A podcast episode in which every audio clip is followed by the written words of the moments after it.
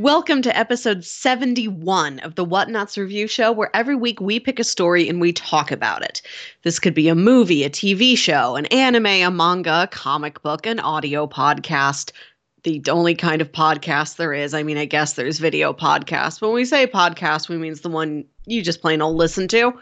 Anything, any of those things, we could cover it here.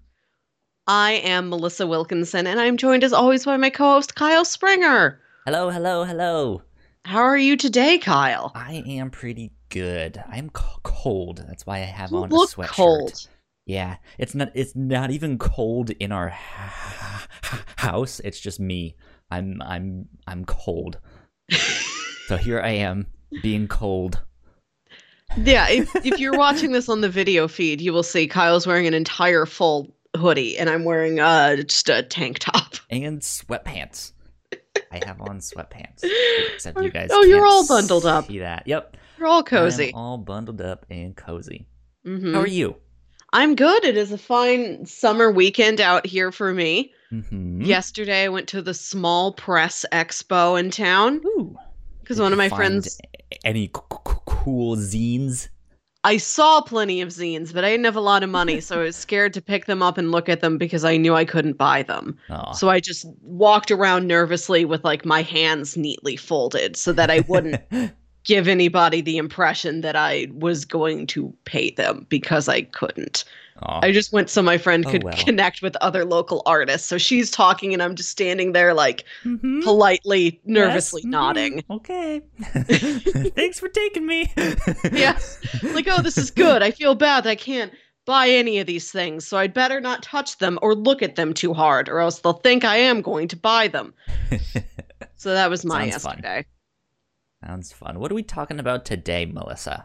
Today, our topic is a movie. This is a recent sci fi horror movie. This is from 2018. This is Annihilation.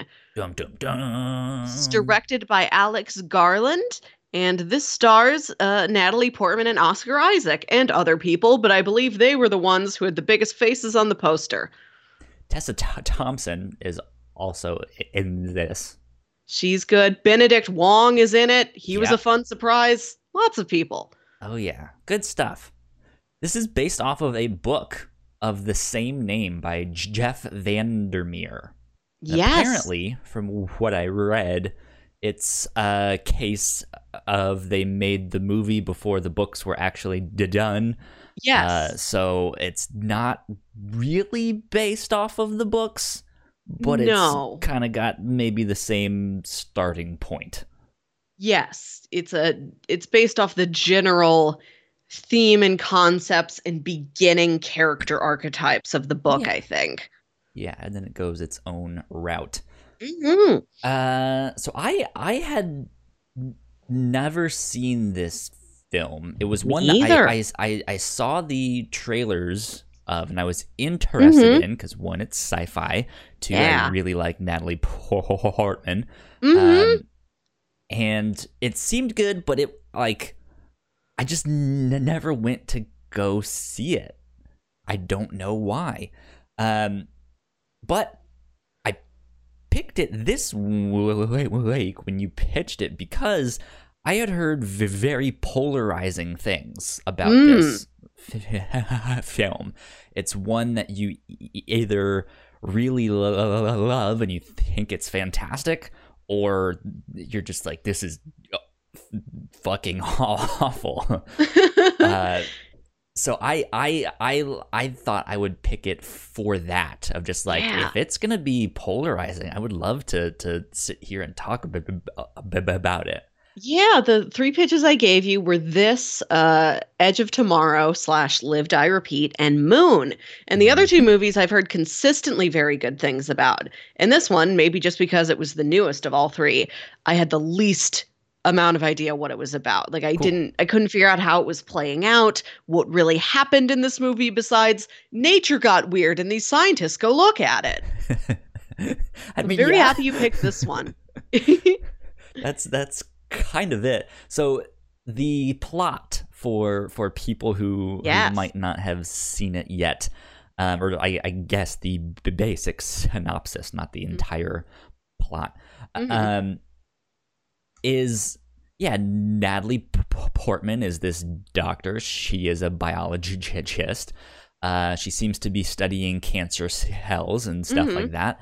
Uh, and I guess at some point in the film, I think it says three years prior, there's a meteor that Yeah. that, that hits uh, the the the Earth or something hits the the ear- ear- Earth, and then things start to change in the area around it. Uh, and it starts slowly expanding, and people notice it because there is this shimmer is Yeah, also it's like what they call it. The whole area is trapped under like an iridescent kind of morphing soap bubble. Yeah, it looks like an oil, o- o- o- oil Yeah. spill, but just like if it was a giant bu- bubble. Yes.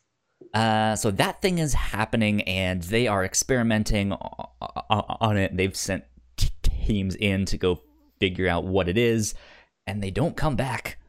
No, nothing comes back out of there. They have like no records. If it goes in, nothing comes out. Yeah. Uh, but the story really kind of begins when Natalie Portman, who has been a widow for the past year, year, year, Yeah, her Um, husband's uh in the military and went off on some super secret mission and didn't come back and she hasn't been able to get any information about where he was or if he truly is dead or not. yeah, and all of a sudden he shows up, Yep. and he seems very different. And Yeah. she's like, I don't, something's weird here. I don't, I don't know what's going on. So yeah, so then then things start to go wrong in her world too, and there's a bunch of military people. They get kidnapped and all that stuff. So that's h- how it all starts.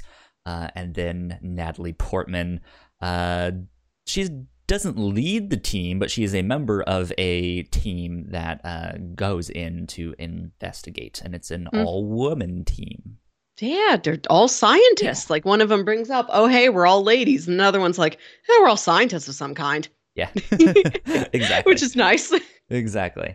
Um, so yeah, I, I I think that kind of about covers it for like the synopsis of the film. Weird things are happening in the Shimmer. very weird things. And the movie, it's you know, we've got the kind of shimmery iridescent rainbow effect. There's lots of mutations to like the flora and fauna of the area. Mhm. If you've seen the trailer, like what I remembered from it was like all these weird flowers and these like kind of lighting eerie looking and- mutated deer. Yeah. yeah, it's a it's a really pretty movie.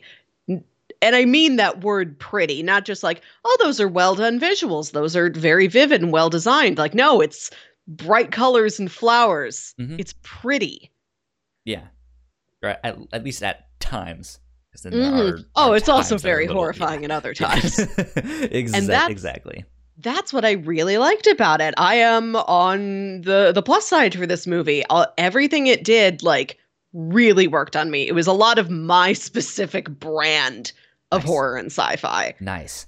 Uh, yeah, I like I I I kind of forgot that this was a kind of sci-fi horror. Film. Yeah. it's I I I don't think I would classify it as a horror film, but it definitely has certain elements of that. Um, and I think they do it really well, like to the point where like I I just want to sit there and watch the thing. Mm-hmm. Um, overall, though, I liked it a lot. Mm-hmm. I think I'm still chewing o- o- o- on it, though. I don't. It's a very like, chewy film. yeah, like I. I I think this is the polarizing thing. Like I liked it, but I also Mhm. don't know if I actually did. is, that, is, is, is, is, is, is that even po- po- possible? Just like I, I, yeah, like I, I, I, it, it's the the last like 10 15 minutes of the film where i'm just like wait a minute. Yeah, the what is going on here? It's a it's an oddball ending for sure. And there's uh not to say too much about it before our, our spoiler break, but like the majority of the end of the movie is silent for a while. yeah. Yeah, and so you're like there's no dialogue. There's some sound effects and stuff. Yeah, it's not yeah, com- it's not like silent. silent, but- silent. But yeah, there's no dialogue like to like kind of help you out. You just really have to look at everything and just try and read it purely visually. Yeah.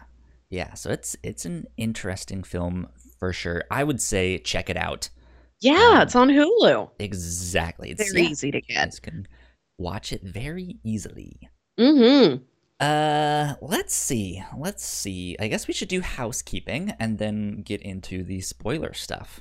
Yeah. Sounds good to you.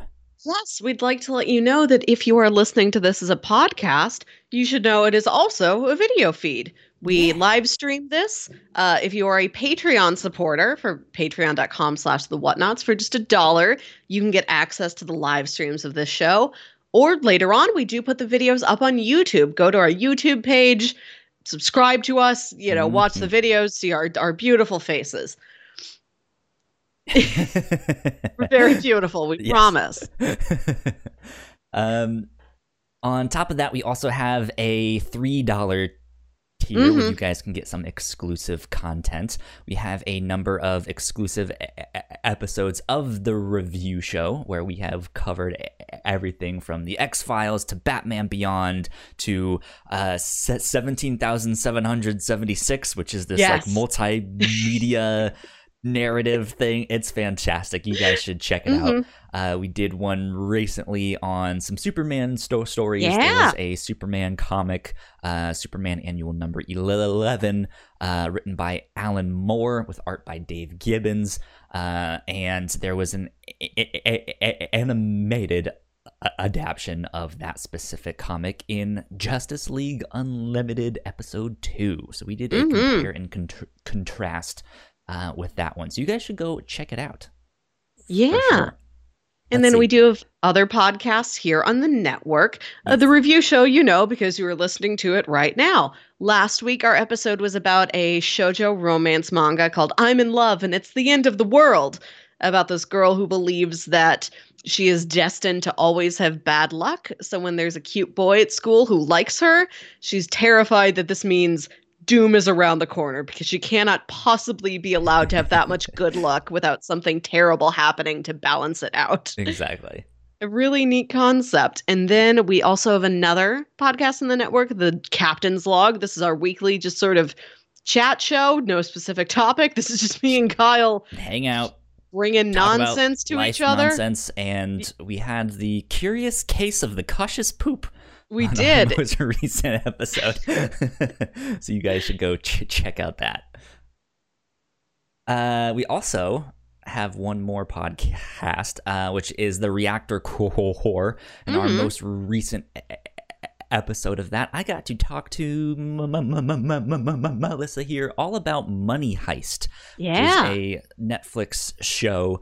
Uh, it's a Spanish crime drama where they uh, basically rob the mint of Spain.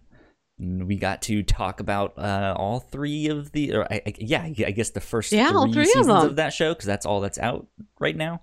So yeah, good stuff. You guys should go check it out. I think yeah, that covers it. that's about all for k- keeping the house. Mm-hmm. Glad we got to keep the house. oh, thank goodness we don't have to live in a tent. right? um, so let us get into spoilers. If you have not seen Mhm. Annihila- Annihilation yet, uh, go watch it. We mentioned that it is on Hulu, and you, then you guys can come back and listen to this or watch this at your leisure. Spoilers, that's the social media button. That's not the one that I want Uh, to do They're both important. yeah, I- follow us on social medias. Uh, let's get into spoilers, though. Mm-hmm. All right, here we are. In Here we are. Yes. Okay. the the flashing lights and noises have passed. Yes, they they they have. Uh, so I I I think I want to start out with talking about the visual effects of Yes. This film because I, I think they're very memorable. Uh, that being said, there were some of them that I didn't like. What didn't you like? Uh, so I, well, I I'll first say that I really liked the shimmer effect, and when, when Mhm. when they are looking at the thing, it looks fantastic. When they are inside of it, I think the lighting effects look fantastic. Uh, Um, but it's the few scenes before they go in when they are outside of it, and they're like, it's it's still like outside, but it's Mhm. outside of the shimmer as well. And there's just so much post production on this thing like to the point where it like it just seems fake if Mm. that makes like that doesn't look like real lighting effects that's not how light reacts on uh, the windows of a building or this stuff. Hmm. it's just like there's too Okay. many lens flares there's too many this there's too many that it just like it looks like they i mean i mean yeah because like the, there's this is not like a big Marvel movie where they have to have like 1300 characters all in CGI and, and stuff like that. Like they Yeah. they they have some CGI stuff, but it's not much. So Mhm. a lot of the budget of this could go into the effects and I think they really put it in there and for the most part it worked out fantastically. But there's just some like it, it's like weird yellow tints like it, it's it's things Oh. that I, I feel like i would see on a sci-fi original like the the, the yeah, or like channel that period of film in like the mid 2000s where everybody got too into like color correction. yeah yeah And we just had a lot of blue movies for a while. It- yeah it's like really intense blues and like yellow skies and it's just like that I, I- don't like i get it it's a sci-fi film but you don't I you think don't it- need to kind of makes sense here because they figure out that this shimmer acts like a prism and it refracts things. And I guess yeah I could see how it doesn't only refract things within it, but outside of it. I can see how, like, that makes sense you know, for like a half a mile outside this big bubble, you still get like, oh, the air looks weird around here. That's not what color the sky is. But see, if if if they had brought that up, that Yes. would be fine. But they don't mention that. Like it, they just do their own thing. Uh, I don't know why, but I think our YouTube stream is not doing so well right now. Oh, Um, but um, yeah, like it it happens like inside of the houses and stuff to every now and then. It's just like Mhm. why? Why does this need to be a thing? I, I just I don't Yeah. it like I, I I felt like I would have liked those scenes better if it looked more normal. If if, if okay. that makes like it almost took me out of it to just say like it's a sci-fi film and i'm just like i know you, you don't have to say that you don't have to do this um but besides that i think it, it looked fantastic Mhm. yeah i they're because when they're inside the shimmer like the sky is almost white most of the time it seems Yeah. like it's like that uh, overcast look where you know the, the sky is all one color but it's really bright Yes. instead yeah and it just has all those rainbow colors and this and that and it, it looks fantastic i liked it a lot in that sense Mhm. Yeah, and what I mentioned earlier about how pretty this movie looked, the first time I saw the trailer, which was like early last year, maybe when I saw like, oh, hold on, Mhm. Twenty- I might have seen this trailer in front of The Last Jedi. 27. That tracks, yeah. maybe Not that this is important to the audience, but I always try and figure out where did I first see this trailer? Where was I in the context of my life? Was I was- Tuesday. I had on a blue shirt and uh, like it makes that big of a difference whether I saw this trailer in front of The Last Jedi or Black Panther, but I wanted to figure it out. yeah, I I like that it was an all-female team that didn't call attention to itself. Right. Like it's not a very overt girl power sort of thing. It just is. Yeah. Of course there would be a the the right people for the Yes. job. Yeah, I like how just sort of quiet and naturalistic that is. I think I prefer that to look at us, the first all lady science team to go into the bubble. But I like that that was paired with the kind of femininity of the threat itself. Like it's rainbows, it's flowers. Everything's kind of shimmery and Light not quite acting sparkly. differently. It's not some big monster that they need to go Yes. shoot. But they did shoot some monsters, but Yeah, in the there's something think. Yeah, yeah. there's a big scary alligator and a weird bear that we get to. Or But I like- a bear. There was a bear. I mean, it's not a bear as we know it. It started Yeah. as bear. It was the bear, uh, plus or minus very many degrees, but original bear. It's I like the that kind of feminine aesthetic to the sci-fi problem that they Mhm. have to deal with. I don't know if I've ever like I've seen things that look cool, but like I said, there's something pretty about this. I watched Yeah. this with a friend and I was trying to explain it to him. Do you remember in the 90s when you're shopping for back to school supplies? You've got Lisa Frank. We all know Lisa Frank. hmm There was also a bunch of like folders and binders and pencil cases, whatever, at that time that were just like fractals. Yeah. It's like those two styles put together. That's what this movie is. It is Yep. like dark, haunted Lisa Frank. It's Lisa Frank if somebody looked at it like, this is an abomination. I don't know why that cheetah is a rainbow. what? How did this happen? How do we stop this? Should we stop this? Because I kind of like those deer. This um, is, yeah, it is like, what if Lisa Frank was a plague that descended upon the world? or at least like a couple miles in a bubble in Florida. a giant meteor in the shape of Hello Kitty has crashed on the earth. and now stickers are appearing everywhere.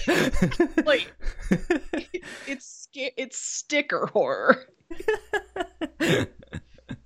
um yeah like it's it's an interesting one and i think they approach it in an interesting way.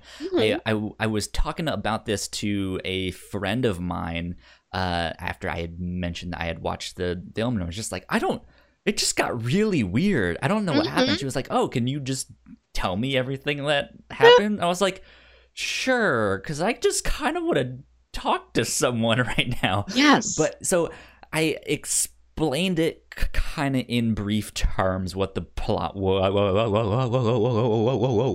what the plot was and what was happening uh, and then i was like yeah but then like it's not it's not like an action film like they're not going in like they have guns to protect themselves but they're not going in there to shoot things but then there's this one scene with tessa thompson who she, like her character is basically sitting there and it's like look one of you wants to fight this thing. One of you wants to run from this thing. I don't know if i want to do either of those things. And then she just gets up and walks o- o- off. We lose sight of her and she just bec supposedly bec- becomes one of Yes. these flower people that we don't know what they, they're just these naturally forming human shaped things that are just flowers Mm-hmm. and and and stuff and yeah it's it's just like that is not the approach you would see in a more macho action film Yeah, you know, this stuff- choice stuff to just that. like but just succumb and surrender to it when you're not Yeah. I mean there's like, well, here comes the zombie right at me. I might as well let it bite me. Like it's not that. It's like it's like looking around, like- kind of beautiful it's Yes. making really fascinating stuff i think my we should life embrace it Yeah, yeah, embrace it. Like my life could be better made out of flowers than it is as a,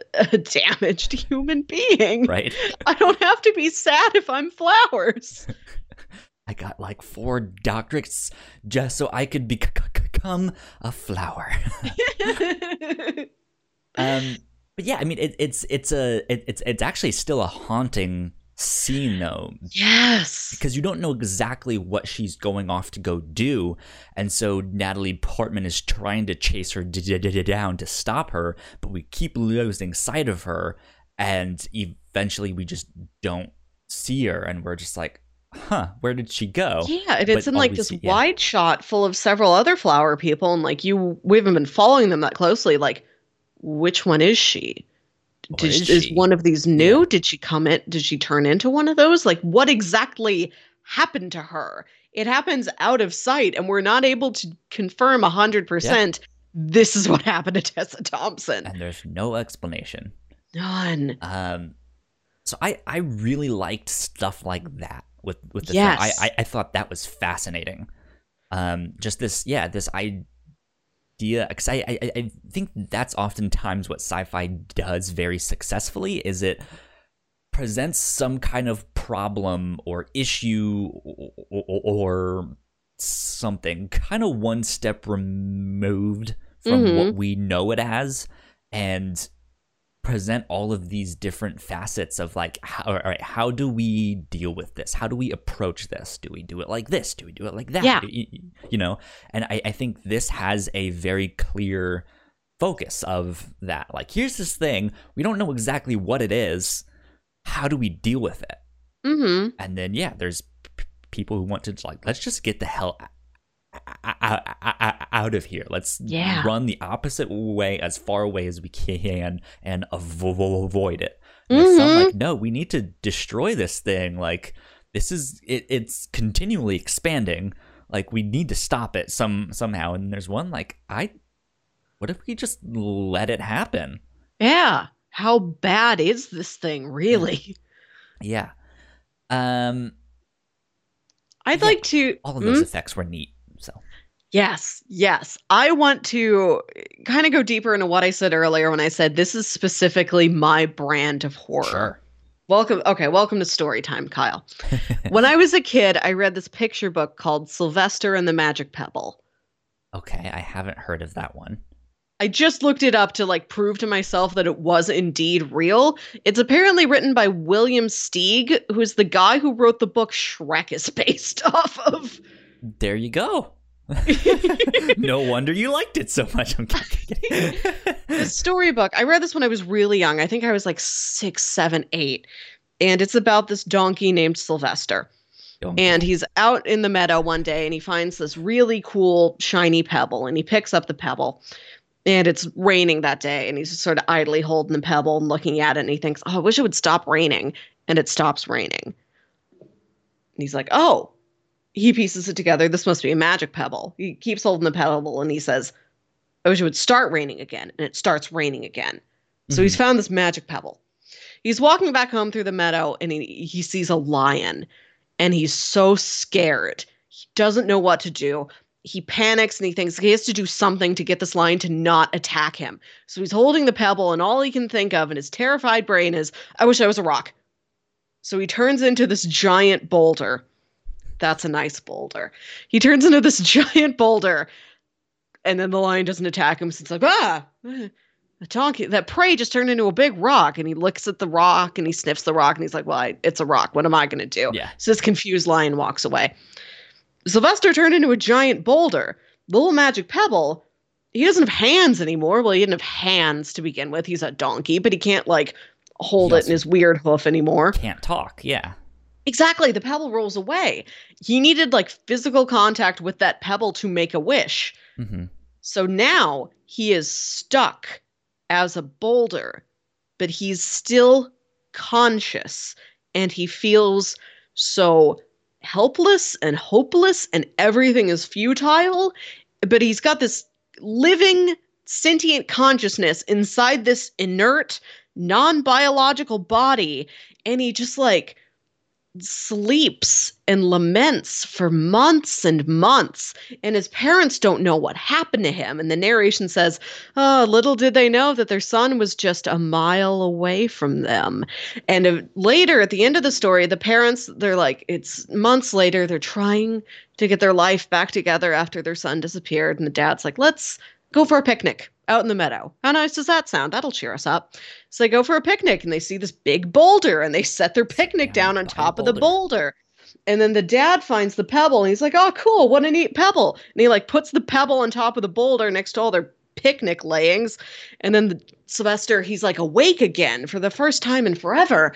He's like, there's, and he can sense like those are my parents. My Mhm. parents are here. I can feel them. I can hear them. And he can tell the pebble is on top of them and he like kind of sends his consciousness to the pebble like i wish i was me again and then pop the boulder is Sylvester again, and then it's this beautiful, Once you happy pop, reunion. the fun don't stop. no, as they say. yes.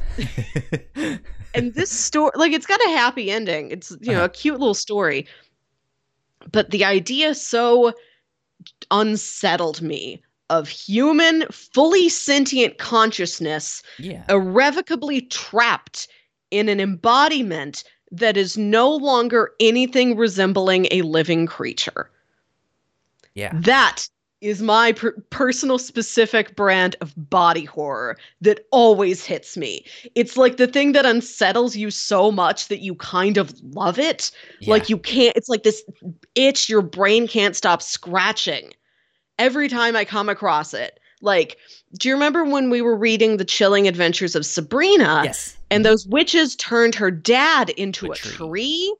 That's what I'm talking about. Okay. And that's what this movie has. Yeah. Yeah. That that would make sense. That's that that would make sense why it, it, it is Melissa's brand of sci-fi horror adventure. Just Tessa Thompson turning into a tree. Does she still think and feel? Is she still Tessa Thompson in there? How aware does she feel now that she is a tree or whatever it is? Does she regret? Does she miss like the she ability to how move that will and walk affect her around? contract as the Men in Black. Uh, what does this mean for Valkyrie? What? Uh, And yeah, like those are the only roles I've seen her in. So it was this was this is different than everything else. Like she's very kind of quiet and timid, and it was neat to get to to see her do something so different than what I've been used to. Yeah. But yeah, this is ah, this is it. This is what I'm talking about. And like we're starting to figure out, me and my friend, like, oh, humans are becoming things like the guy with the snakes in his guts. Humans are starting to become things that are no longer humans. And there's like um an establishing shot of that farmhouse. And like we see the truck, and I just joke, like, oh, that truck used to be a man. And then we see one of those plastic lawn chairs, and my friend jokes, yeah, that lawn chair used to be a man too. And I'm like, oh, that one's scary because the lawn chair is approximately man shaped, very approximately. Like, think about it. The human shape does not correspond to truck, but imagine a body bent over. Arms and legs are now Melissa, the let me legs of a introduce you to one Optimus Prime.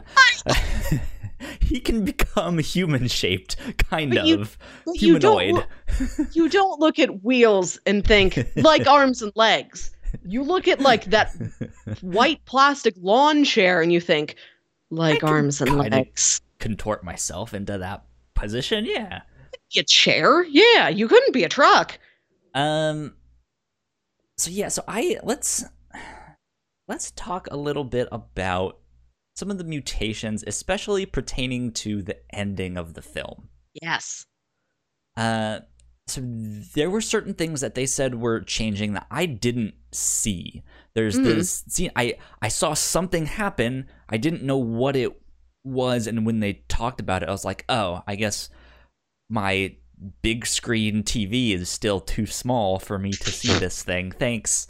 Uh, but the, the scene when that one person is looking at their hands, like I didn't know why they were looking at their hands until Yeah. they said it later on, uh, where it's like, hey, I can see my fingerprints and they're moving, they're changing. That's the thing. I don't know if we were supposed to be able to see anything or if it is such tiny, teeny, tiny, minute detail like that like have. it's there if you really really went looking for it. But i like that it's i like that it was ambiguous like did she really see that? Is her body mutating or is her mind starting to break down and make her think her body is breaking down too? Which i like to kind of of, the uh yeah yeah am, ambiguity is a good word for, for it but I, I think that starts to get at the nature of these mutations. Mhm. like it's not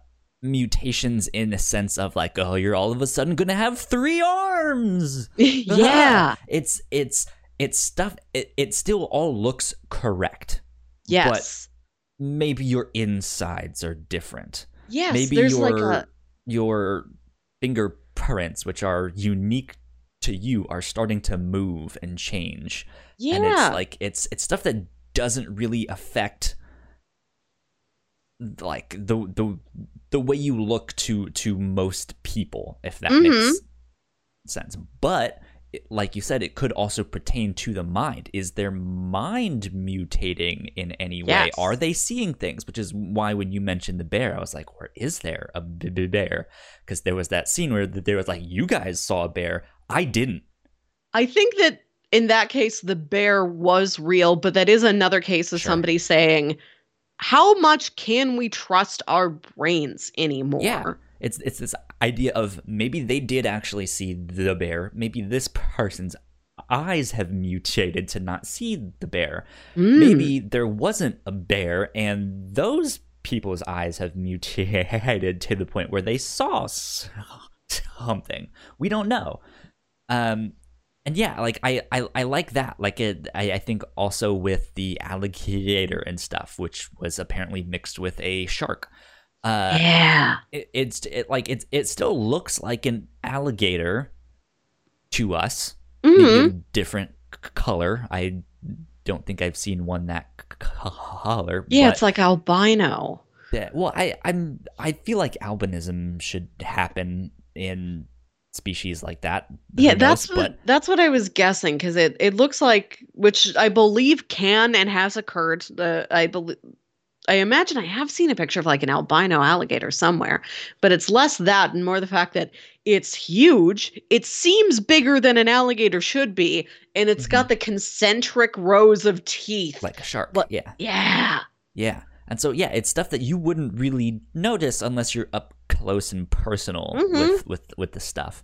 Um and so I I thought that was interesting cuz even when uh Oscar Isaac's character comes back, he looks the exact same, but it's the Yeah. up close and personalness of like hey, you're not reacting to me the way Yes. you did. Yes. We don't have that emotional connection. There's some kind of distance here that was no like it's you look the exact sa- same. It seems like you can function the exact same, but there, there's there's just something wrong, something off. So I Mhm. I thought that stuff also played into the horror of the film. Like Yeah. everything looks the exact same unless you get really close and then something is off. There's something that is just yes. not right. I like that it's not like the thing. Yeah. it's not massive and grotesque. Like it can be. Like the when they go down into the pool and that man has just like become part moss and part lichen and is it's just like a rib cage with fungus growing out of it kind of. Like things have become really monstrous in that case. But for the most part yeah everything looks pretty normal. Like before he turned into that he probably looked exactly the same on the outside but he can feel on the inside I feel like my intestines are moving and they cut him open and it's like, yeah, that's um that has a life of its own. Uh, that's a snake now, more or less. We will name him Steve, our new pet, our new mascot. right? Um yeah, I, I just like it's it's it's horrifying to think about, but at the Mhm. s- s- same time like tr- tr- trippy and I can see how people can find beauty in some of these yeah, things like and there's um yeah uh what they're off-putting. saying about those plant people who are not people who have been turned into plants. It is plants that have gotten what they call the Hox gene, which is the genes in humans that determine our like physical structure and symmetry, like torso, two legs, two feet, two arms, two hands, on your head, two eyes, nose, two nostrils, two ears, etc.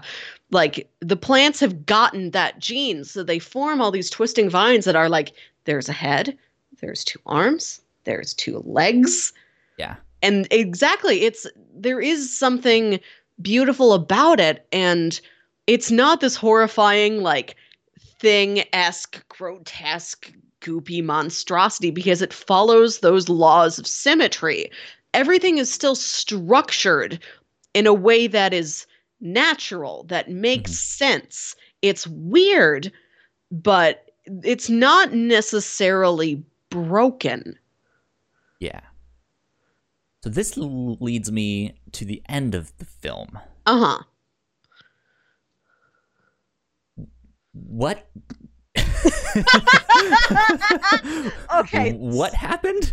okay, they go into the lighthouse, and this is ground zero where that meteor hit Yeah. from Earth, and like it's burrowed like way down below the below the lighthouse, and it's in Mhm. this perfectly symmetrical chamber. Yeah. It, And- it, it al- al- almost looks like a flower itself, right? Where there's this, it's this like circular crater. It, it, it, it like dug into the g- ground and then seemed like it exploded, which is what made the room that that it's in. But it's in this circular room with these like passageways going o- o- off of it that look, yeah, that look like petals. And there's this Yeah. like uh stand in the center that's like a like two feet up off of the ground Mhm. so yeah it, it looks almost like a flower in Yeah. that sense So they go down there, and that's where Ventress is. And Ventress has like, she has gained the knowledge. She's gotten down there, and she can like see what it is. Like she understands it. Once she's in the very center of it, it is like imbued her with this understanding. She's absorbed it, and then her body like uh explodes into light particles, I think, and then the light particles coalesce, and she becomes a wormhole. And Yeah, the whole like- like buzzes at Natalie Portman. so i don't think i caught a single bit of information from what she was talking about when she was when, like explaining a- a- all of this stuff i just thought it was nonsense i was like this i don't I- yeah, it is. maybe i just didn't pay att- attention close enough It's like these kind of mad fin- final ramblings. But what Yeah. she says, she understands this now.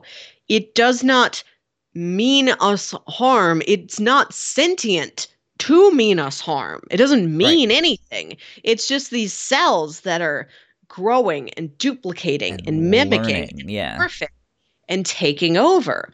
It does not mean to destroy, but it's so powerful and so consuming. That's all it can do. And that's Mhm. where we get the title of the movie Annihilation. and then she explodes into life or in, into she explodes into life uh she explodes into these like weird light particles that end up dancing around and then they reform into Mhm. this like 3d kaleidoscope looking Yeah. thing um and yeah maybe some weird portal thing that opens up but then it t- t- takes a humanoid shape Yeah, Right. it's um there's like a, it's got some sort of a wind effect around it and there's like Natalie Portman is just, has a scratch on her face and like a drop of blood gets sucked into this wormhole. by the way yes. that scene was really weird to me because the blood that gets sucked into was not f- f- it was not from what I remember as a previous wound, but it came like. C- close to her tear duct, but it wasn't her tear duct. Yeah, it's like it across the wasn't- bridge of your nose. Yeah, it was just like I all of a sudden there's just a red dot there and then like wait, what? Why is that like why that spot specifically? I who knows? Mm. I'm overthinking that stuff. um but yeah. And then once it gets her DNA, it changes into this like humanoid thing that looks like they're in like a one piece body suit thing.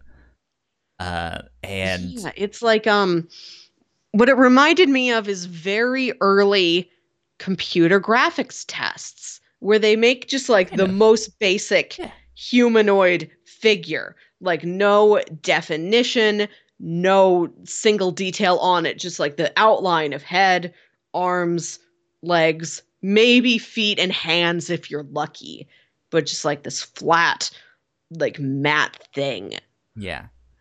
Uh, and then it, it is, is is like, let me show you the dance of my peoples, uh, and they do the dance and end of the film. No, uh, oh, speaking of dance, this director, I found out he also did Ex Machina, and I'm like, that makes sense. These movies have a similar, like, kind of stuff. Slow dread to them, Yeah, and like a a destruction of not just some humans, but humanity Mhm. as a whole. Even if the entire world is not at stake yet, it might not be at stake for years. But will like, oh, day. what it means for us to be alive and be humans as we know it is starting to break down. Yeah exactly. Uh, but that's when this humanoid thing starts to try and mimic Natalie Portman. Mhm. Uh, and it doesn't try, it succeeds.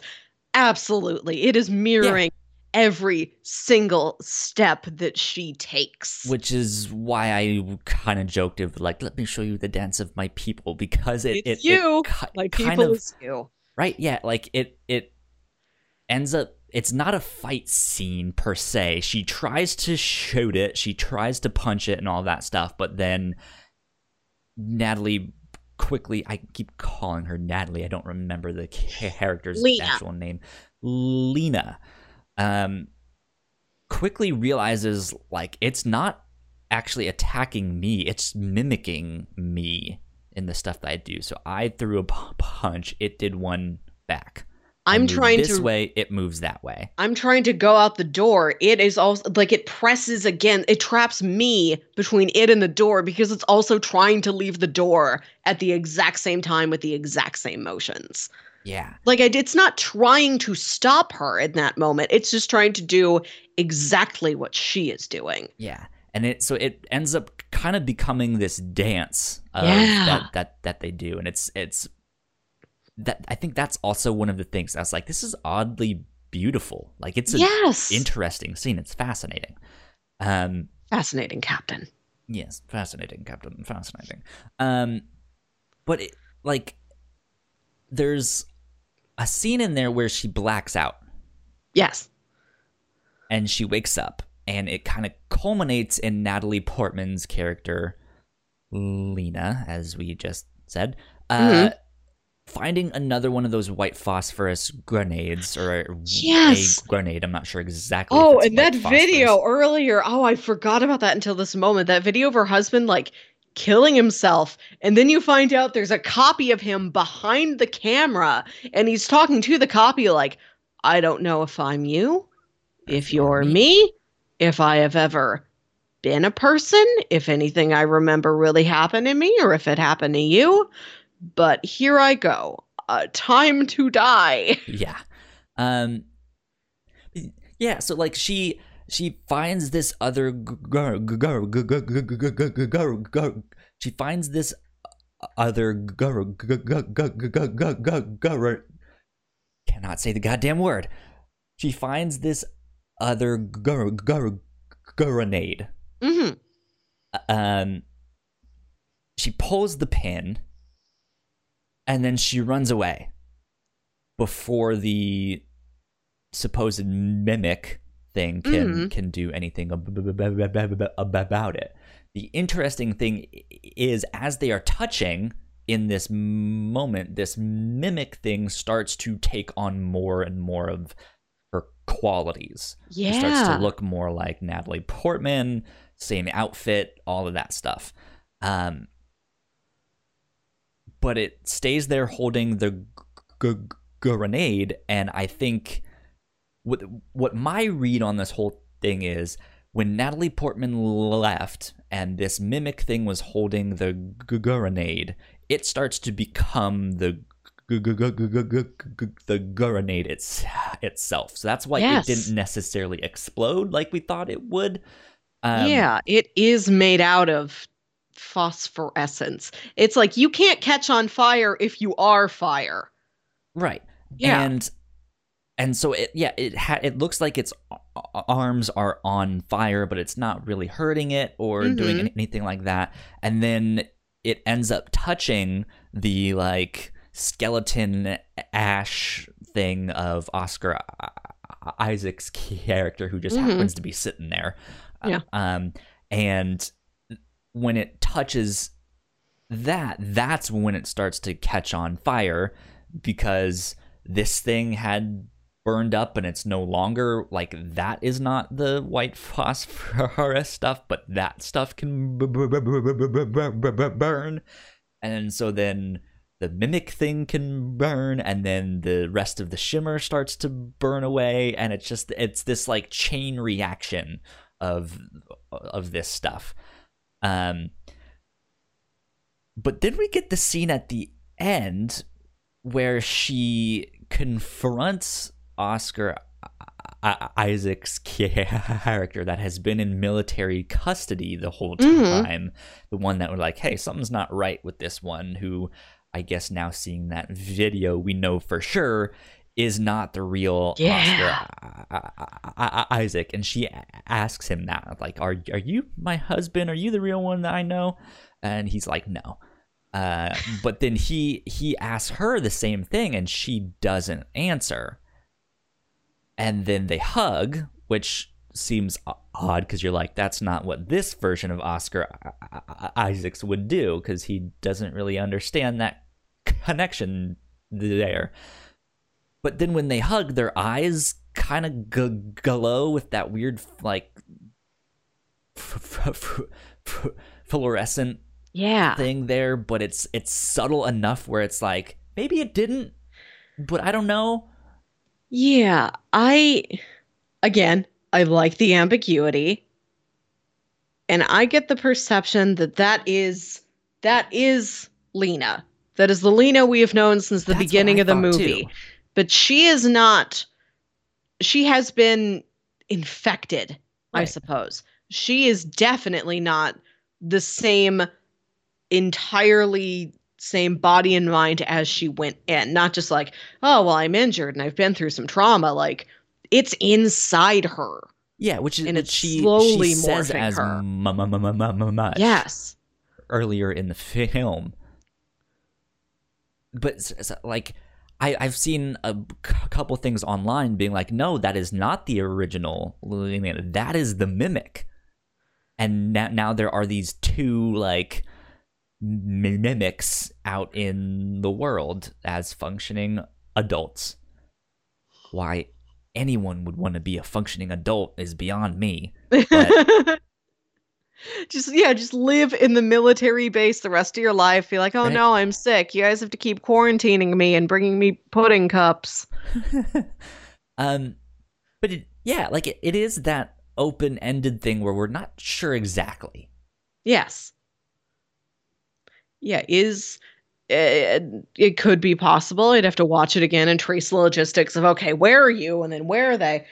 Could that be the mimic that got out, or is that just Alina that has become? She is more shimmer than human, The, the and is that only going to get worse the longer she's around? All shimmer, Oscar Isaac. the the the thing that I saw them kept pointing to was the fact that there was a moment during that end fight dead da- dance thing going on Yes. where she blacked out. Yes. and so there is time missing. We don't know what we don't know if she was there for a day, for a week, for who knows how long. hmm Um, and so yeah, we don't know if she is a mimic of a mimic or something like that. But then there's also the scene where I don't see them mention of like, yeah, but the mimic was holding the grenade they were touching, and it was the mimic that kept on taking qualities. You, you know what I mean? Like it, it Yeah. just, it just like it's all this like I don't. There's this moment, but there's that moment, but then I don't. Huh. yeah. Okay.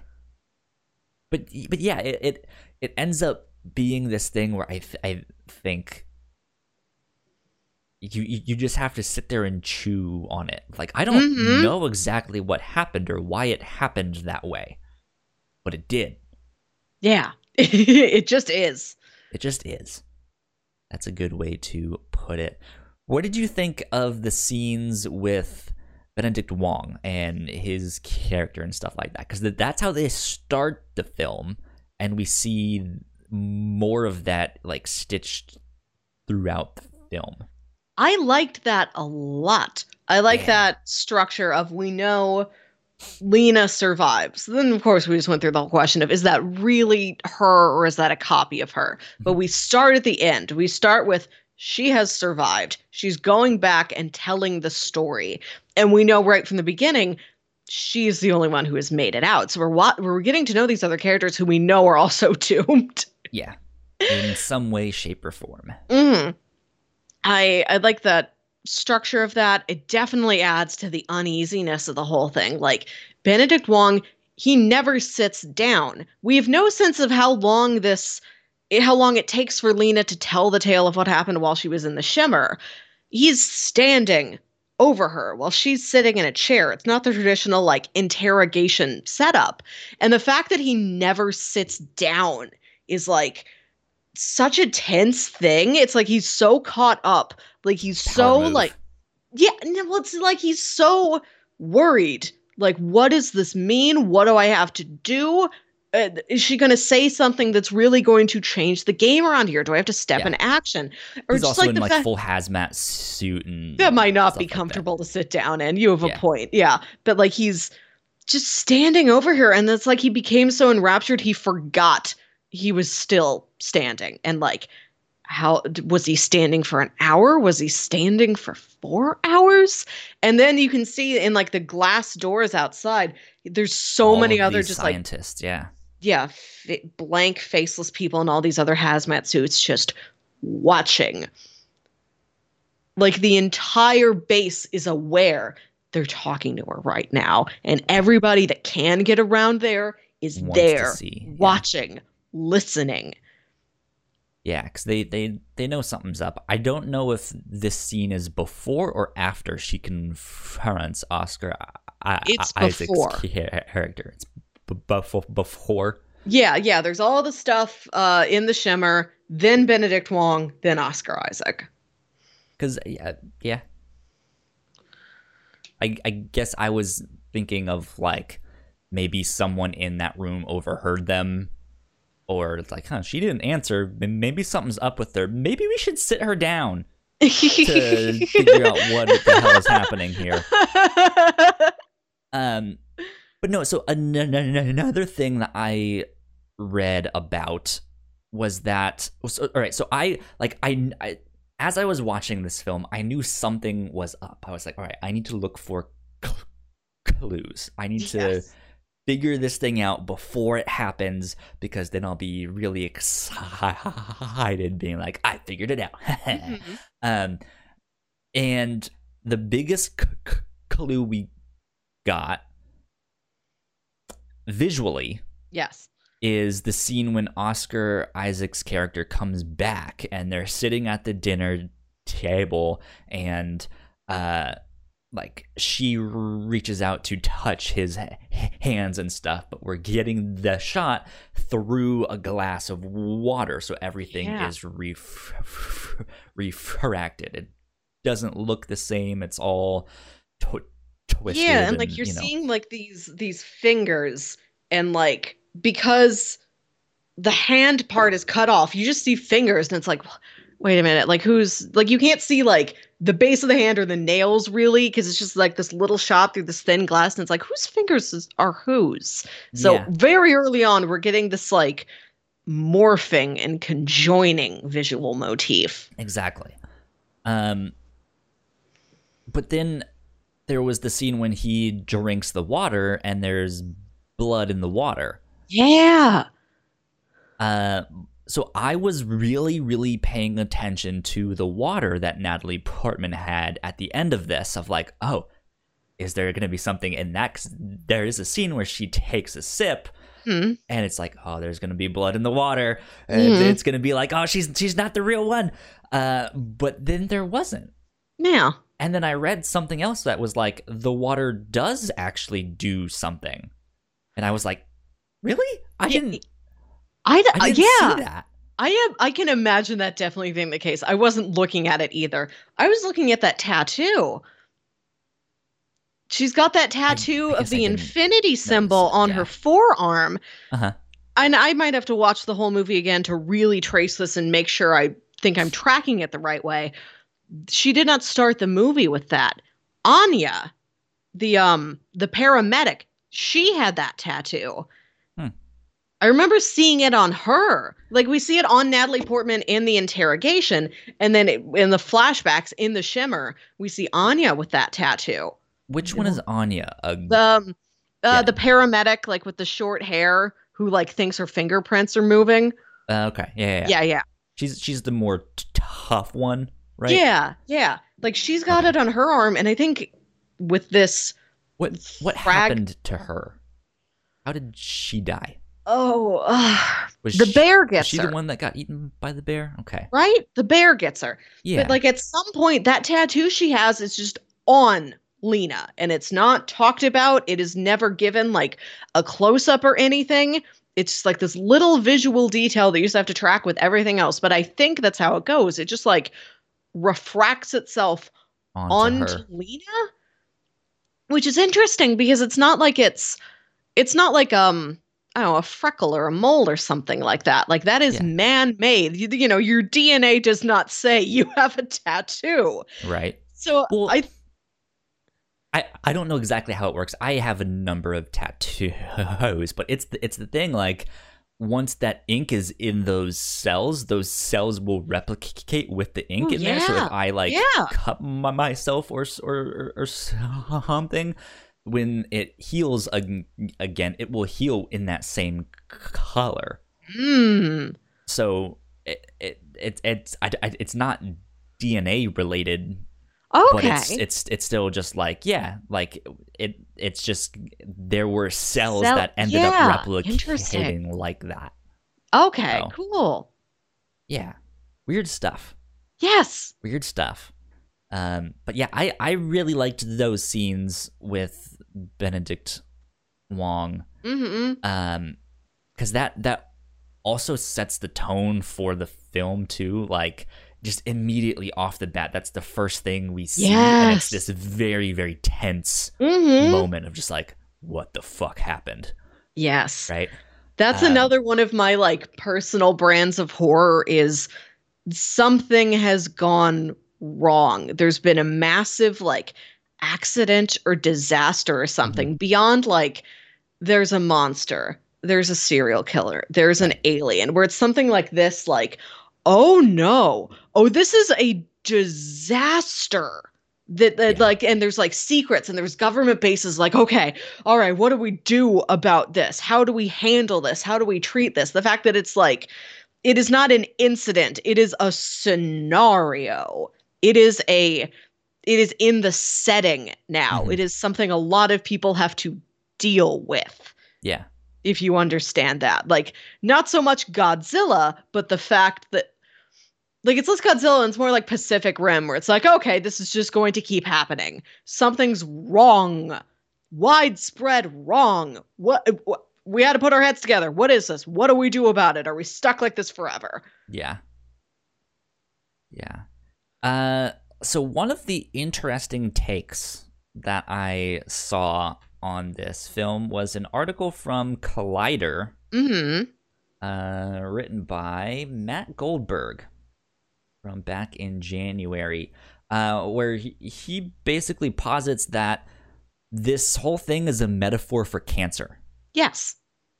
Um, and it- our first big clue is that at the start of the film, when Mhm. we see Le- Le- Le- Le- Le- Lena teaching, she is teaching these st- st- students about cancer cells and how they replicate and all sorts of stuff.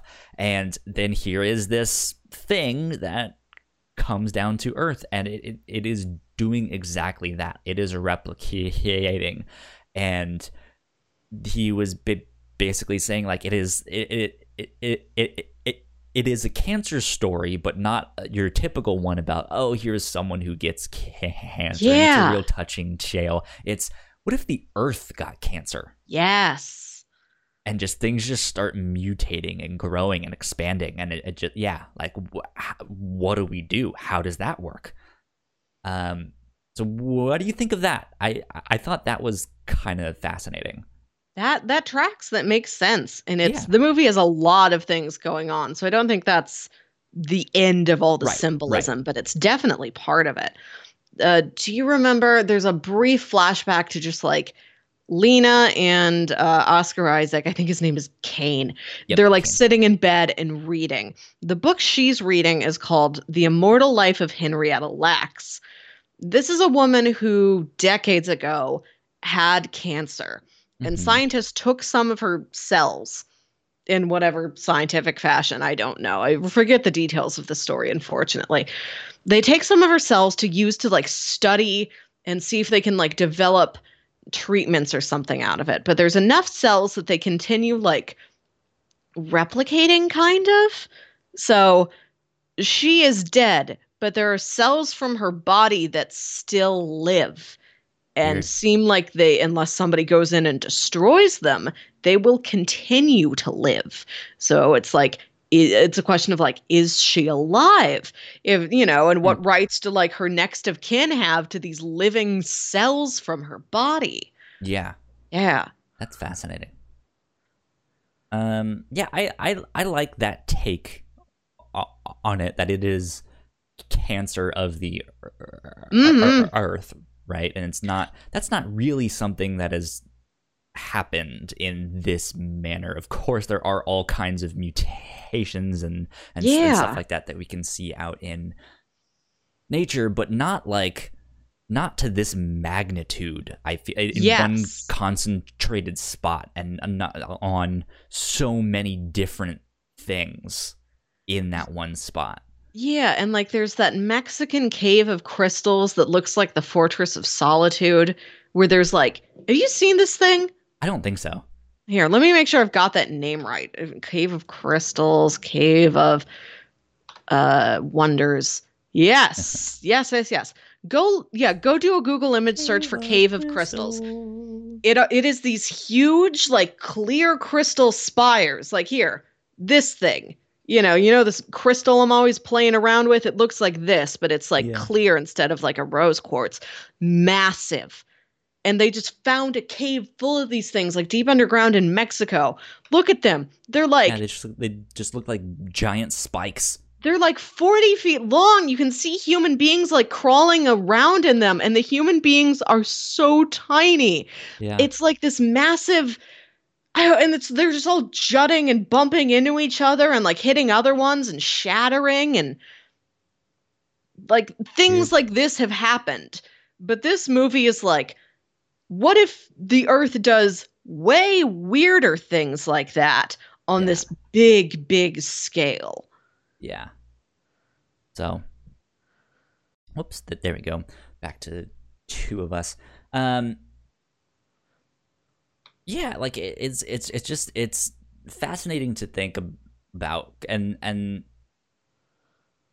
then it it. it it, it makes you think then of like how people deal with cancer, right? Like we were talking er- er- er- er- earlier about the different reactions that people have to the shimmer. Like, what if we r- run away? What if we fight it? What if we kind of embrace it? Is there Mhm. something we can do that way? Like, and and so I I think it makes for an interesting discussion to be had, Yeah, and it's I which I don't think we get from uh, other cancer related stories. Another really. thing I like about this metaphor of like, what if the earth has cancer is that it's like, it's not necessarily environmental based. Like, it's not a story where it's like, oh, humans, you've poisoned the earth. Slowly it dies. The earth turns against us. And like, environmental stories are very real and like very important. But I like that this is a story where like the earth is a threat that's just different than that, where that it's just outside of that usual metaphor, which is an important metaphor, but I don't know, it's Right. just nice to just see something different every once in a while. yeah, It's like, yes, exactly. I I know pollution is bad. Show me like a scary forest that doesn't have that, you know, just for a change of pace. Exactly.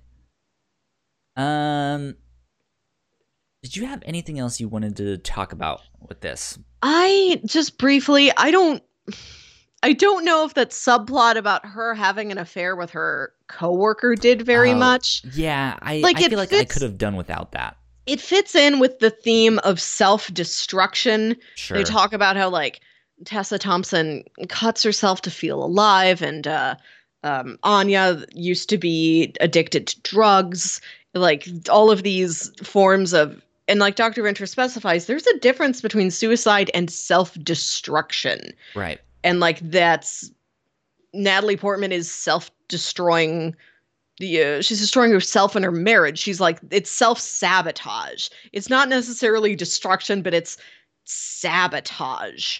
You know, and how like you just like you just take a turn and like you can't help but like destroy things around you kind of like it fits in with this theme but i don't i don't feel like i needed that many scenes about it and it's not that many in the grand scheme of things but like i didn't need the two or three flashbacks it gets yeah. like i think a statement about it would have sufficed Sure. That makes sense. yeah uh, Yeah, I, I, I, I, I think that may be one of my only critiques about the film. I, I just, I didn't need that yeah scene, or, or just that whole plot. Uh, I do think this would work very well as a TV show. yeah as as well. Um, just like exploring it at a slower pace because because we do get to see a lot of really cool mutations, mm-hmm but it's also kind of all the we saw them all in the preview and stuff like that, right? Like it. I, Yeah. I want to see more of yes that stuff. What else is happening? What I would love just, like- look at and study and Yeah. Here's an episode in all of these different settings. Yeah, exactly. Mhm. something like that. Uh, I'm trying to come up with what else I might recommend if you Uh, this. this I wouldn't necessarily call this a recommendation, but as soon as I saw the trailer for this movie, something it reminded me of is the third Pokemon movie. Do you Okay. remember? th- do you remember that one? The one with Entei, where like I've I know I've seen it. I don't. It's like remember it, and this little girl, and they form a psychic connection. And she's trying to like hide away from the rest of the world. And there's these massive crystal structures that like pop up around her house. And like there's news crews that are like, there's all these weird crystal formations out in this forest around this house. what are these? Where did these come from? What do we do about them? Can we get around them? Can we break them? So that reminded me of that a lot. Um, something I would recommend based on this movie is a horror movie called The Descent. The Descent. Okay. Yes, this is another. Uh, it is a all female nature based horror movie again. It's about this group go. of friends that are going um, like spelunking down in a cave. Right. And one of them's like, come on, guys, we're really past this pedestrian, you know, following the route, you know, the, the on the guidebook. I threw the guidebook away, I threw the maps away. Come on, guys. We can do this ourselves. Let's challenge ourselves. Come on. Let's just find our own way. And then they get hopelessly lost down there. And it's no. just these couple women like lost in the cave and like it's dark all they have are like headlamps and a couple flashlights and then there's these like monsters down in the cave so it's got like Yeah. a monster threat to it but it's more like this kind of harrowing tense survival story of them just trying to escape intact I just looked up a list of like movies like Annihilation, and Nerdist has an article called "13 Movies to Watch After You've Seen Annihilation," and The Descent is on there. yeah Um, so I I the one thing that this reminded me of is a movie that I ha- actually haven't seen. So uh-huh can't necessarily recommend it, but I remember confusing this movie with Arrival. oh yes Um, I don't know what Arrival is about or what happens in that film, but I just I remember conflating the Arrival two. is it's um Amy Adams and Jeremy Renner is also in it. yeah, and some these- alien things. yeah, these aliens come to Earth and it's about like the aliens have a completely different way of like thinking and communicating and like processing time and communication and the world around them and Mhm. it's about the humans trying to just break down that barrier and just try and comprehend what the aliens are there for and like how they live and what they want. And that movie also has like a kind of mixed up time structure where there's a lot of like flashbacks and you don't exactly know Yeah. when what you are watching is taking place. Yeah. I haven't seen it either, but like I've read what it's about. Um, I just want to mention also on this list, which I have seen some of these other articles m- m- m- mention, is The Stalker Huh. uh, by Andrei Tarkovsky. Oh, okay. Uh, yeah, this sounds familiar now. he also did Solaris, which that's Mhm. also on this list. But but yeah, so I I it re- recommends those films. I actually want to recommend an audio drama podcast, Wolf 359. Oh, that's a good idea. it's it's not necessarily about people going into this otherworldly kind of quarantined area but Mhm. wolf 359 is about a crew of scientists and soldiers and all of so, so on and so forth um orbiting around a star, Wolf 359, and studying it. Yeah. And weird things just keep happening. Yes. And to yeah. It it it starts out maybe a little more comedic and sick. Yeah, it's kind of like yeah, it's almost like a workplace sitcom it, set on a, a it, space station. It starts out la la la la, la, la, like that, but very quickly it ends up not being that and it is it is very dramatic and there's fantastic acting it is one of my favorite favorite audio dramas of people are yes! in there too. Oh, the Hollow Man. Yeah, just weird, just weird things are happening on. on You reminded ship, me. So. Another thing that Annihilation is a lot like is Tanis. Yeah, I can see that. It's uh, especially with like the time dilation and oh, I, I was just in there for a couple days. No, you were in there for four months. Yeah, true. And just like Tanis is another audio drama podcast uh, by the p- people that created the Black Tapes Mm-hmm. podcast, um, where the Black Tapes focuses more on like spooky ghost Yeah, story stuff. it's this very focuses X-Files-y. more on uh, like conspiracy theories and cover-ups and yeah, it, it's a lot about this kind of supernatural occult way. it's like this sort of abstract natural horror where there's like a place on earth there's a zone you can What go into in like the place? pacific northwest that is it's supposed to like dilate time and break time and like if you go in there you don't lose your mind is. That's Yes. kind of the whole thing of what is Tanis? Where is Yeah. Tan- when is Tanis? exactly like that's why, Why i say it's Gamora? extremely abstract Yeah. but this is one of the things it plays with is Mhm. this like area you go into where like the laws of time and space and physics don't apply anymore and if you get out at all like your mind is seriously warped after that Yep. Good stuff. Wolf 359 and Tanis are Mhm. good audio drama podcast that you all should go check out. yes Um, let's see. Let me pull up my notes here because Melissa, yes it is time to pitch what we will do for this next week.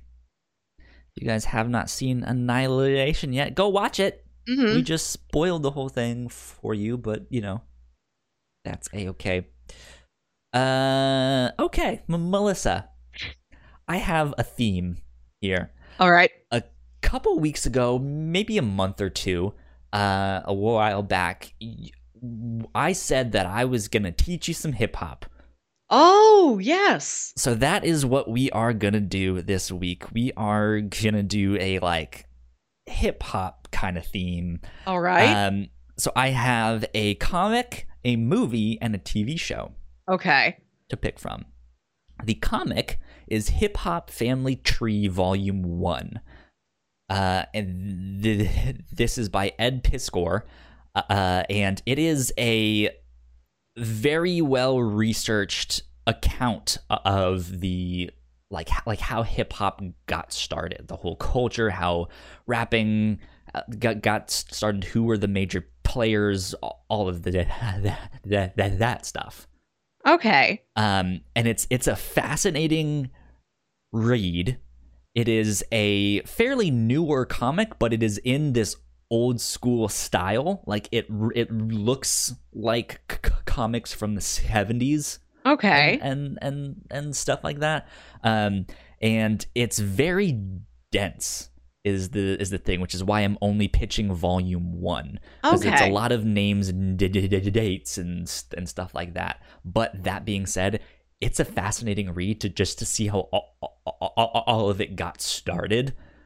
Um and and just like while this was happening up here, this was Yeah. happening down here, and this thing, and just how it all kind of came together. It's really neat. I like Okay. it a lot. I've I've had volume two in my Comixology Unlimited account for a long time, but I haven't re- re- re- read it yet.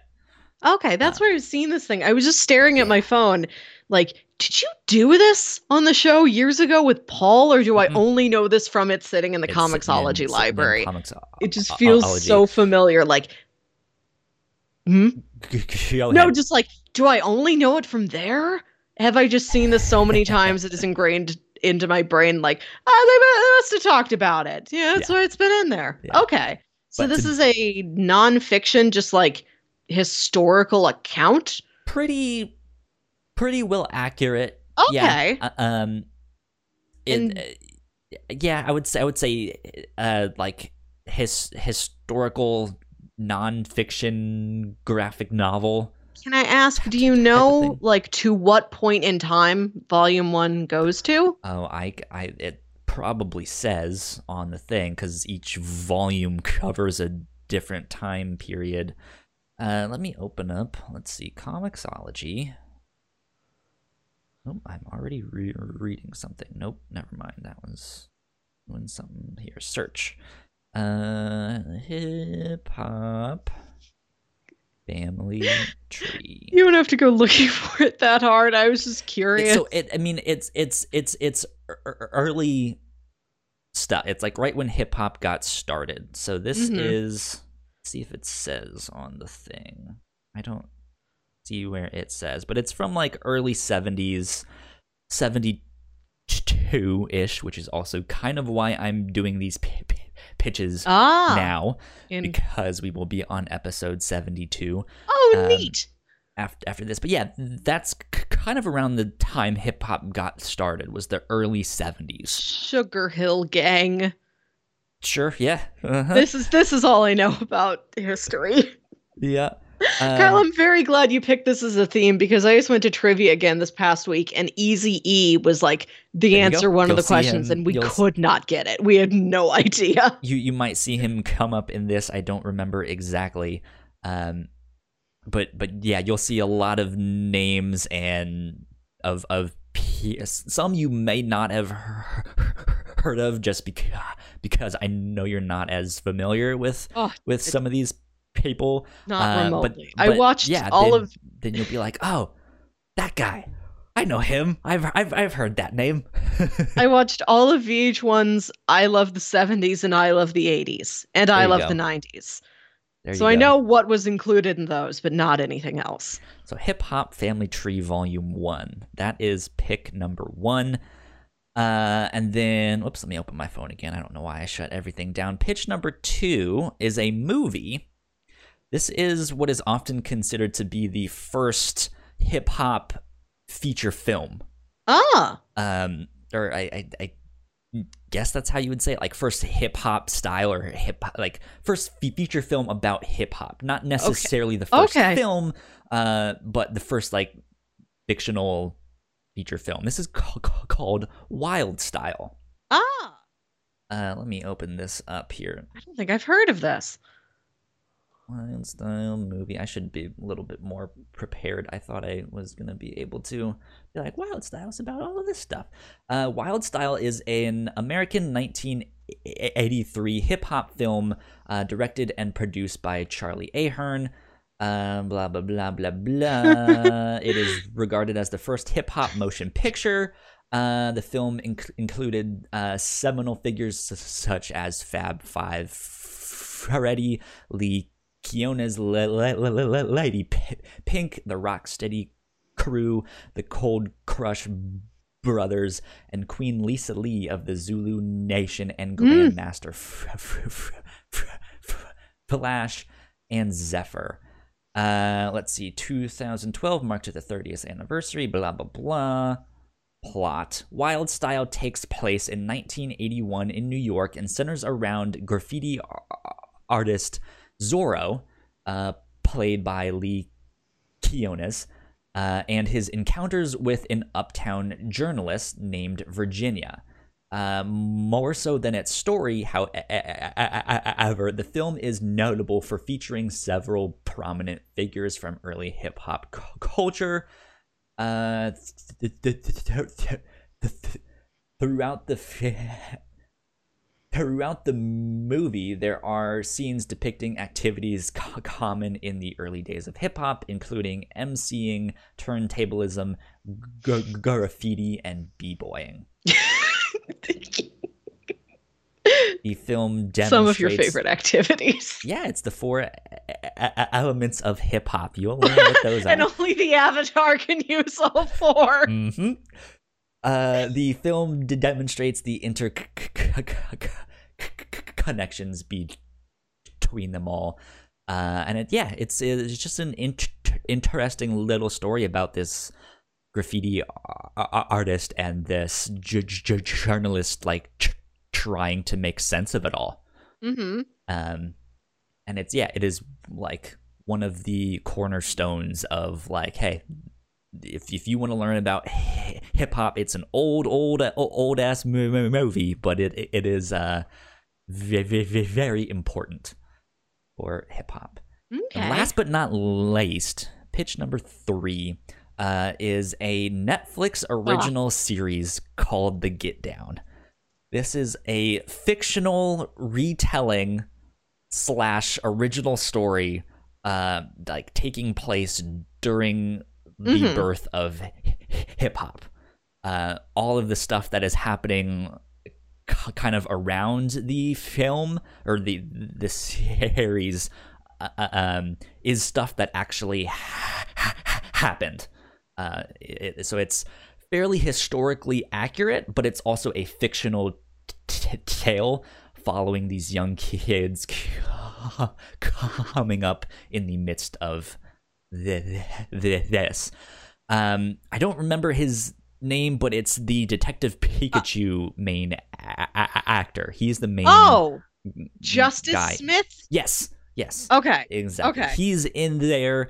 I thought you were Um, going to talk about the um the producer of this, who's like the guy who did Moulin Rouge, and you said, you know, the Detective Pikachu guy. So I, I I'll mention that i- i- I- I- I- right right now. Yeah, it is produced by Baz Luhrmann. So who it- I wish did Detective Pikachu. Right? I want Baz Luhrmann to do the Team Rocket movie. so I you you guys might be he he did the Romeo and Juliet with Leonardo DiCaprio and and and stuff like he that. He did that um uh, just as we referenced recently in the captain's log that great gatsby movie from a Yes. couple years ago Yeah, he did that too. So he has a fantastic visual style and uh, just th- th- this a, a very unique way of doing movies and film and and and stuff like that. It's fantastic. You guys should actually absolutely check it out. But yeah, it has J- J- J- Justice Smith. Uh, it has Shameik Moore, who is the voice of Miles Morales in oh Into that's the where i know that Spider-Verse. name from Uh, he was also the main character in Dope. If you've seen Ah, that film, yes uh, it also has, and I don't remember his name for the life of me because I don't really care about him. It's Will Smith's son. Jaden his Smith. that one. Yeah. There you go. He's also in in this, but it's also neat because you get to like some of the important players in hip hop appear as themselves. In, Oh, nice. In in this, and they act as like mentors to these ki- kids and stuff like that. Yeah. So it's fantastic. Um, and it's it's only two seasons long. I think it's twelve episodes total. Mm-hmm. Uh, let me make sure about that. Um, but se- season one was six episodes. Season two, I think, was also six episodes. Get down on Wikipedia. Here we go. Uh, why does it not say how many episodes? Number of episodes 11. There you go. Uh, but it's also kind of a musical at times too. They do some musical pieces because it's not only about hip hop, but also about like disco and stuff like that. Just the whole like nightlife and ur- ur- ur- urban scenes that were happening at that ti- at that time. Um, so yeah, I think it is fascinating. Pitch number one uh, was Hip Hop Family Tree Volume One. Pitch number two is Wild Style, and pitch number three is The Get Down, seasons one and two. Since I am so unknowledgeable, I think it is the smartest choice to go with Hip Hop Family Tree because it is the most factual. It is the most historically accurate, and I think that's what I need. Sounds good. Um, I, this one I, I will have to say it, it is ju- ju- ju- just one volume that we'll be covering, but it Mhm. is very dense. It takes a Okay. long time to read. Okay. Um, so carve out the time you you need to make sure you get all that done. Um, Okay. But yeah, I I think th- this one is the least non-fictional. That- the, the most historically accurate or the the, the it is it is the most non-fictional.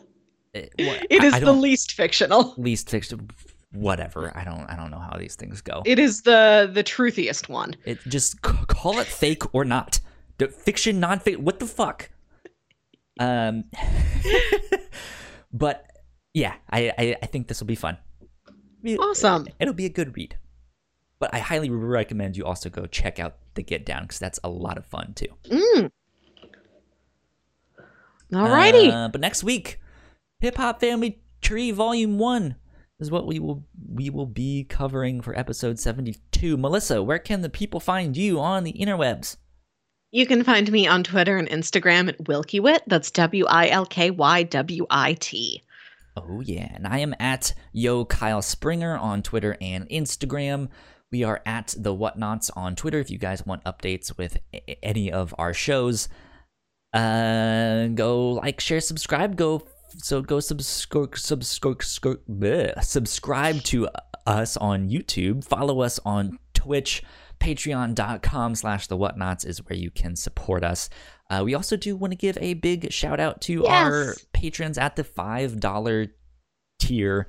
Uh, so thank you to Sam and to Christine uh, for helping us uh, make all, of this fantastic content. We appreciate you guys. And with that Mhm. being said, we will see you guys next week. A- a- a- a- Adios. Bye.